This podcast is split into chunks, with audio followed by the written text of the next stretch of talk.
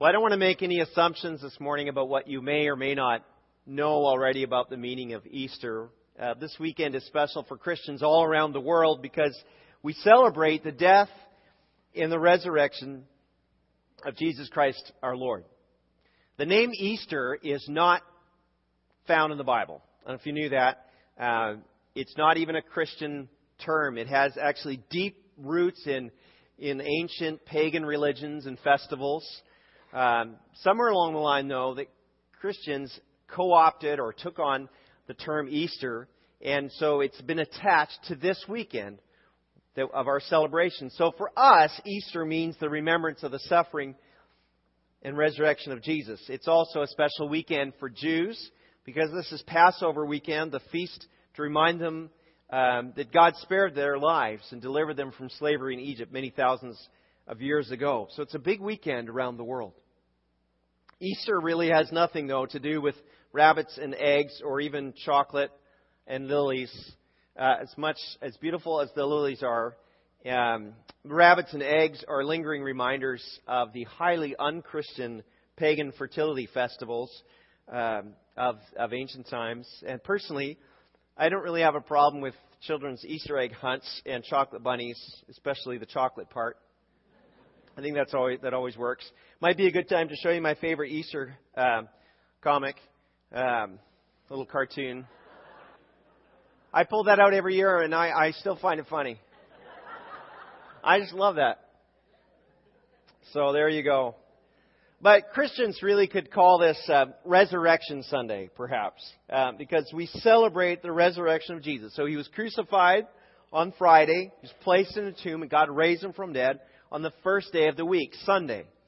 So on Good Friday, we remembered the death of our Lord, and today we celebrate that he rose from the grave. Crystal already read to us from Luke 24, 1 through 12, but I'm just going to reread verses 1 through 8. And typically I have you follow along in your Bible, which if you have your Bible, I invite you to turn to Luke 24. But just for simplicity, I'm going to just read it on the screen. And I know we've got two languages. You're some, right now you're wondering, why is there Chinese on the screen? In our second service today, we'll have Chinese translation. So I, let's, um, for you to, to see what's coming out in the second service. Um, I'm just going to read verses 1 through 8. It says, Very early on Sunday morning, the women went to the tomb, taking the spices they had prepared. They found that the stone had been rolled away from the entrance. So they went in, but they did not find the body of the Lord Jesus. As they stood there, puzzled, two men suddenly appeared to them, clothed in dazzling robes. The women were terrified and bowed with their faces to the ground. And the men asked, Why are you looking for among the dead for someone who is alive? He isn't here. He's risen from the dead. Remember what he told you back in Galilee that the Son of Man must be betrayed into the hands of sinful men and be crucified, and that he would rise again on the third day. And then they remembered that he had said this. If I make a promise to you, what's the best way to show that I can be trusted? Keep the promise. Right? Uh, what's what's the line every parent just just kills us to hear when a when our child says, "But Dad, you promised." Anybody ever been guilty of hearing that? I did no such thing, son. If you said maybe we'll go to the zoo someday, they heard we're going to the zoo tomorrow. right? But Dad, you promised. Just tears our heart out when we when we hear that. Uh, Jesus made promises. One promises that he would be handed over to the authorities. He would be killed and he would rise again. So how do we know that Jesus can be trusted? Well, he kept his promise by rising from the grave. We know Jesus can be trusted because he kept his promise. You might be wondering today, whether you've been a follower of Jesus or not, you might be wondering today, is this all true? Is Jesus reliable? Is he even real? And I would say this the resurrection, if you're following in your little outline in your, from your bulletin today, this is your first point there. The resurrection confirms that Jesus can be trusted. The resurrection confirms that Jesus can be trusted. Some people like to think of Jesus as a good teacher or maybe a prophet, uh, but they don't want to accept that Jesus is the Son of God. Yet the resurrection really does make Jesus way more than a, a prophet or a teacher. Um, about 60 years ago, there was a, an author, you might know him for having penned uh, the Chronicles of Narnia. C.S. Lewis, Clive Staples Lewis. He famously pointed out that Jesus can't simply be a good prophet and a teacher because he claimed to be the Son of God and the Messiah. So, a good teacher, by, by definition of being a good teacher, it means you would be someone who would tell the truth and not make outrageous claims about yourself. So, here's the problem Jesus either is who he claimed to be, which would make him Savior and Lord, the Son of God, or he's, you know, a big fat liar, right? And therefore not the Savior. Or there's a third option, as Lewis said, insane. Lewis put it this way, he said, uh, a, a man on the level of a poached egg. So, it's called the Lord, liar, lunatic argument. Jesus either is the Lord or he's a liar, or he's a lunatic. It's up to us to decide which he is. But just to say, well, he's a good teacher, or he was, you know, he's a good man to, to follow, that's insufficient. That's not good enough. Some would say that Jesus' followers fabricated the resurrection story, but the resurrection story caught even his closest followers by surprise. The women did not expect an empty tomb, right? We, we just read. They went to the tomb with spices to anoint the body. The disciples didn't expect it. The women came back reporting that what they'd experienced, and they didn't believe them. Even if the followers of Jesus had wanted to create some new religion or, or even falsely claim that they'd found the Jewish Messiah, they would never have made up such a hard to believe story. You see, the resurrection would be impossible to believe if it were not true. I mean, if it weren't true, you, you would just come up with something else, more believable. So the resurrection confirms that Jesus can be trusted to be who he said he is and to do what he said he'd do. Now, you may be thinking, yeah, Brian, you're just taking all that from the Bible. The Bible is just a made up book. Uh, you know what? There are some some really uh, solid um, people you can read just to help you understand sort of the his, you know the true history of these things. I'd recommend a book like uh, The Case for Christ, which is a really good book. Another one would be called More Than a Carpenter, and even this little one that I'm recommending deals with some of that. Well, then you might be wondering, well, is Jesus, you know, um, you know, reliable and true? Um, yes, he can be trusted. So today, however, we're not really so surprised, especially if you've been in the church. You're not really surprised by the resurrection story because what you've heard it time and time and time again. So it's hard for us to really catch the element of surprise. But I think if you and I had been there, we would have been terrified. We really would have been. I mean, you just imagine even today, if you were to go to the cemetery uh, to visit your loved one's grave, maybe grandma or, or a, a you know sibling or parent, and just imagine you go to the grave and you, you walk through, you're on the grass, and you see all the headstones, and, and you're kind of making your way, and your heart's a little heavy, and you're remembering, you're having some fond memories and some sadness, and you, you get to the spot, and it's just an open hole. Your first thought would not be, oh, grandma's raised from the dead. That would not be your first thought. Right? I mean, would not your, wouldn't you be frightened? Wouldn't your heart just drop in fear and panic and hopelessness and dread? Right? You're, you, you would not be thinking, oh, wow, grandma's back. Well, that was the disciples' reaction. They were terrified. Americans, we, we have a fascination with fear, right? Scary movies are always really popular. And I'm not quite sure why. It could be that we love the adrenaline rush that that fear gives you, and I'm not going to ask for volunteers, but I know some of you just love this stuff. Um, my my sons, who are really men now, still love to hide around the corner when I walk into the room. You know, when they were little, this is this is what I got when they when I was when they were little, right? You walk in the door, Daddy, and they jump to you. Now you walk in the door, it's like, whoa! I don't know what happened. I don't know what happened. I think it's a sign of love, but um, but they love my fear reaction. They just they just love getting that that 18 inches off the ground. Um, even TV and and radio newscasts, right, are just driven by fear because fear keeps our attention. We somehow like being a little bit scared. This was there was this common experience of fear among Jesus' followers after the crucifixion. Verse 5 says the women were terrified. Right? Verse 12 goes on to say Peter jumped up and ran to the tomb. And it says he was wondering what had happened. They were confused by that. Verse 37 later in the chapter says they were startled and frightened.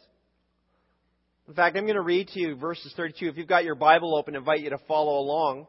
At verse 32, we're going to pick it up there in Luke chapter 24, verse 32. Luke has, has just told the stories of, of two of Jesus' followers, not, maybe not the two of the twelve, but two of his followers who who uh, had un- unknowing, unknowingly met Jesus on the road. They were on a they were on a walking road to a town. The town was called Emmaus. And as they're walking along, they unknowingly met Jesus, and they talked with the resurrected Jesus, kind of expressing their disappointment and discouragement over what had happened. And Jesus explained who he was, and then finally Jesus allowed them to recognize him. They did not recognize him at first. And then he immediately disappeared. And so we're going to pick up that story in verse 32. These two said to each other, Didn't our hearts burn within us as he talked with us on the road and explained the scriptures to us? And within the hour, they were on their way back to Jerusalem. They were, there they, uh, it's about a two hour walk between these two towns. There they found the eleven disciples and the others who had gathered with them. And they said, The Lord has really risen. He appeared to Peter. Verse 35. Then the two from Emmaus told their story of how Jesus had appeared to them as they were walking along the road and how they had recognized him as he was breaking the bread. And just as they were telling about it, Jesus himself suddenly was standing there among them. Peace be with you, he said. Verse 37. But the whole group was startled and frightened, thinking they were seeing a ghost, including the ones that had just seen him. Why are you frightened? He asked. Why are your hearts filled with doubt? Look at my hands. Look at my feet. You can see it's really me. Touch me and make sure that I'm not a ghost. Because ghosts don't have bodies, as you see I do. And as he spoke, he showed them his hands and his feet. So, what is Jesus really doing here for them? Jesus is giving them some confidence, some assurance that not only is alive and he can be trusted, but because of him, there's nothing to fear. There's no reason to be afraid. And if you're wondering if the resurrection matters today, here's a good reason. The resurrection confirms that Jesus delivers you from fear. The resurrection confirms that Jesus delivers you from fear. The disciples were afraid, the women were afraid, right? But it was by putting their trust in the risen, living Savior that they were set free of fear, even though there was no change in their circumstances. That, the threat of the authorities hunting them down and, exterminating them as well, that didn't go away. There was, there was no change in the circumstances, but they experienced peace in this moment. I don't think fear is something we like to really admit. No one likes to say, Oh, I'm afraid. I don't know if as a, as a child were you ever teased a little bit, maybe, for maybe you were even bullied right? For being afraid of, of something, you're afraid of the dark, or you were afraid to go down that the big slide, right? Maybe you were afraid to go off the, the high dive, for the diving, the big diving board, and you look down, and, they said, "Oh, you're scared." And what do you say? I'm not scared. I just don't want to do it right now. right? We all have fears. fear of the unknown, fear of failure, fear of being found out, fear of the future, of death, of suffering, of loss. You might not call it fear, or maybe you choose to ignore your fears, but we all have them. And Jesus says, Don't be afraid. Trust me instead.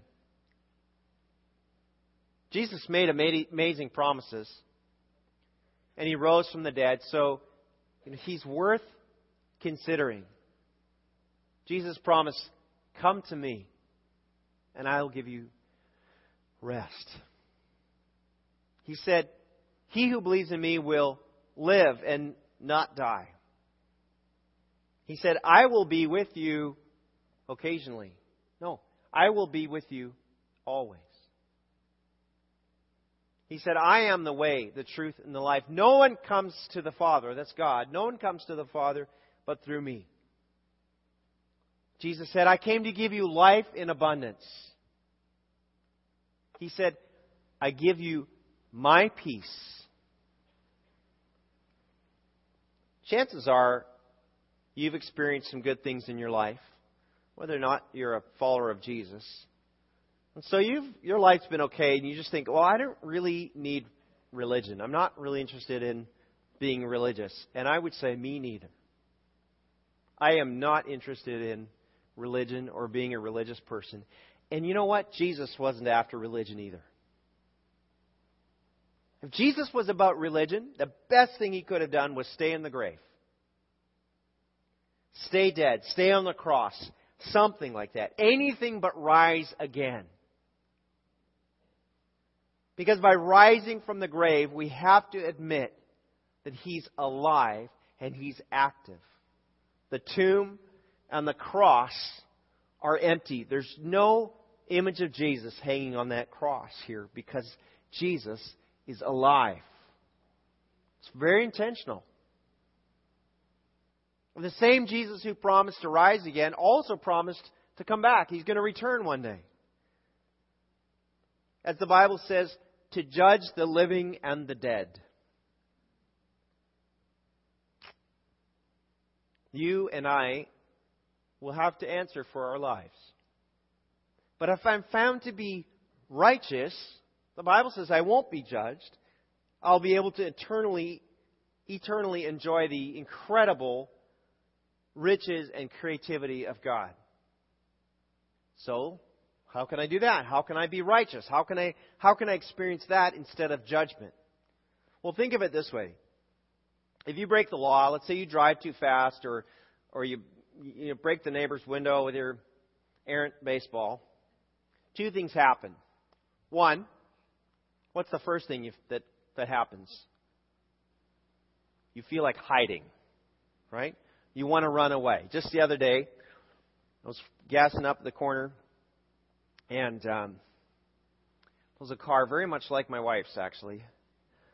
Turns out it wasn't her, thankfully. Uh, tore through the intersection. Probably 80 miles an hour, just on Ashlan Avenue, 90 miles an hour. And sure enough, three squad cars, hot pursuit. I'm like, that person's only making matters. Whatever they did, it just got a whole lot worse. Right? So the first thing we always want to do is we want to hide, we want to run away, we want to get away from it. And then the second thing is you can expect to be punished. If you, if you broke the law, you can expect to be punished. But the death and the resurrection of Jesus deals with both of those problems. In his death, Jesus was punished for your sin. He suffered in your place, took what you deserved upon himself. The Romans uh, says that he who knew no sin was made to be sin for us so that we could become the righteousness of God. So that's what Jesus did in his death. And in his resurrection, he takes away the fear of judgment. See, rising from the grave paid, I mean, prove that the, the price was paid in full for your sin. Um, how can I explain this? Um, let's say that that uh, you and I meet outside of uh, Powell's Candy Shop there at at um, Sierra Vista Mall, and you tell me, hey, I'm going to go in and I'm going to get some of your favorite candy bars. And, and I, I'm going to pay for them for you. Like, oh, perfect, right? Now let's say they go in. In fact, okay, let's let's go a little further. Let's say I, I let's say I picked. I mean, I, I I what do you call it? I've shoplifted a couple of my favorite candy bars. Let's let's go that far. Okay, let's say I've got a couple of my favorite candy bars, and my friend says, "No worries, I'm going to go and pay for it." And they go inside. Now, how do I know that they've been paid for? Just simply that the person went in, or they came back out. My friend comes back out and says, "You're forgiven. It's all paid for." That's what the rising from the grave does of Jesus. Jesus goes to the grave, but he comes back out again. See, it's done. It's paid for. It's all, it's all complete. And so now there's no fear of judgment. Now I don't have to be like, oh man, I'm going to get charged with shoplifting. It's done. It's paid for. Don't worry. I, I don't shoplift. I never have. Intentionally, I never will. Romans 4:25 puts it like this. We got it on the screen. It says that he, Jesus, was handed over to die because of our sins and he was raised to life to make us right with God. He was handed over to die for our sin and he was raised to put us in right standing with God. So the resurrection then confirms your righteousness in Christ. The resurrection confirms your righteousness in Christ. It's done. The deal is complete. And this is the core of the Christian message that Jesus died for your sin and was raised to life to give you that right standing with God. But it's your choice to either accept or reject that offer. I really appreciated what Christelle said that as a, as a child, she sort of, in, in her kind of limited understanding, accepted Jesus you know, in her heart, as we sometimes the way we explain it to children, but there was came a point where she recognized, I'm really going to receive, I'm really going to take on the grace that God extends to me. Appreciated how you expressed that, Christelle. So Jesus looks to you, he looks at you and he says, Will you follow me? So instead of trying to be good enough for your, you know, on your own, trying to impress God or trying to impress other people, can you trust Jesus to forgive you? And whether your life is really good right now or really difficult right now, trust Him to give you meaning and purpose and righteousness. Jesus did not die to make you miserable. Jesus did not die to make you religious. Jesus did not die so you could be put in a straitjacket and, and live by a bunch of rules. He came to give, he came to keep his promises to you to shake you free out of fear, to make you righteous, to give you meaning and hope for the future. And, of course, there's a catch, because there always is, right? The catch is that it is up to you to choose whether or not you trust Jesus and follow Him. So in my life, I've said it this way I've said, Jesus, Son of God, I trust you to forgive my sin and make me right with Father God. I turn from doing life in my own way, and I ask you to lead me as the Lord of my life. In a moment, I'll give you an opportunity to pray something very similar to that. But today is the best day of the Christian calendar. If you are not a regular churchgoer, um, all I can say is you, you picked the right day to come to church. You need to know that God loves you deeply. He loves you deeply. He knows everything about what's going on in your life, and He loves you immensely. And He wants to enrich your life with value and purpose. But He doesn't force His way into your heart. It's up to you to choose Him. I want to give you a couple of ways you can respond today. First of all, if you're a follower of Jesus, I'd like to challenge you or remind you to consider this great promise that Jesus makes to give you peace in the place of fear. We're in a place right now where there's plenty of reasons to fear. Our, our dry mountains and our dry valleys create, for me, create some fear. Lord, what's going to happen? What's going to happen to our city?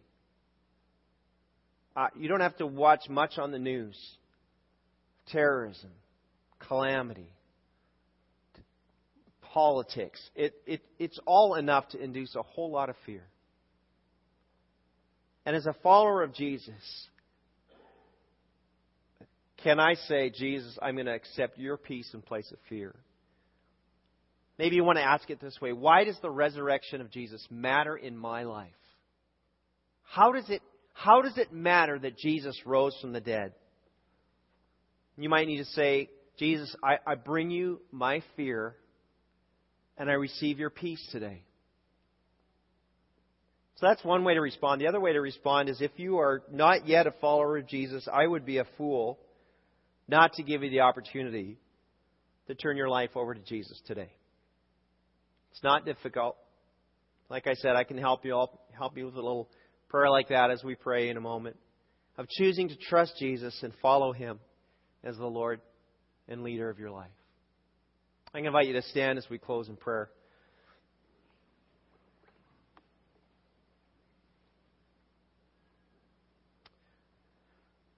Lord Jesus, um, as we talk about your resurrection year after year and over and over, sometimes it gets really um, kind of remote for us. Doesn't seem to have the impact it it maybe could. If we, I'm asking Jesus that you refresh the impact of your resurrection in our life. Over and over, as you after you had ra- risen from the dead, you told your followers, "Be at peace. Don't be afraid." There's so many reasons for us to fear and be afraid today. God, I ask that you would help us to exchange our, our panic for your peace.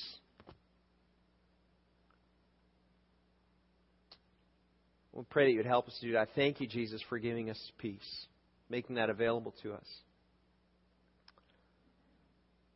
And then, as heads are bowed and eyes are closed, I want to give you the opportunity if you're a person here, you've never given your life to Jesus, but today you just say, I, I want to give my life to Him. Or maybe, maybe you've wandered far away and you're like, I want to come back. I, I want to refresh my commitment. You could just, in your own spot there, in your own just quiet way, you could pray something like this with me. You just say, Jesus, I believe that you're the Son of God. I trust you to forgive my sin and to make me right with God my Father. I turn from doing life in my own way, and I ask you to lead me as the Lord of my life. Amen. If you prayed something like that today, would you make a point of telling somebody? Don't let that decision slip away into the busyness of the week, but drive a stake in the ground and says, Today's different. I want to follow Jesus. I'm going to experience a new life with Him, a new kind of peace. God loves you. That's why He sent Jesus in the first place. That's why He sent Jesus, because He loves you. And He wants you to know Him. Not religion, but a relationship with Him. Amen.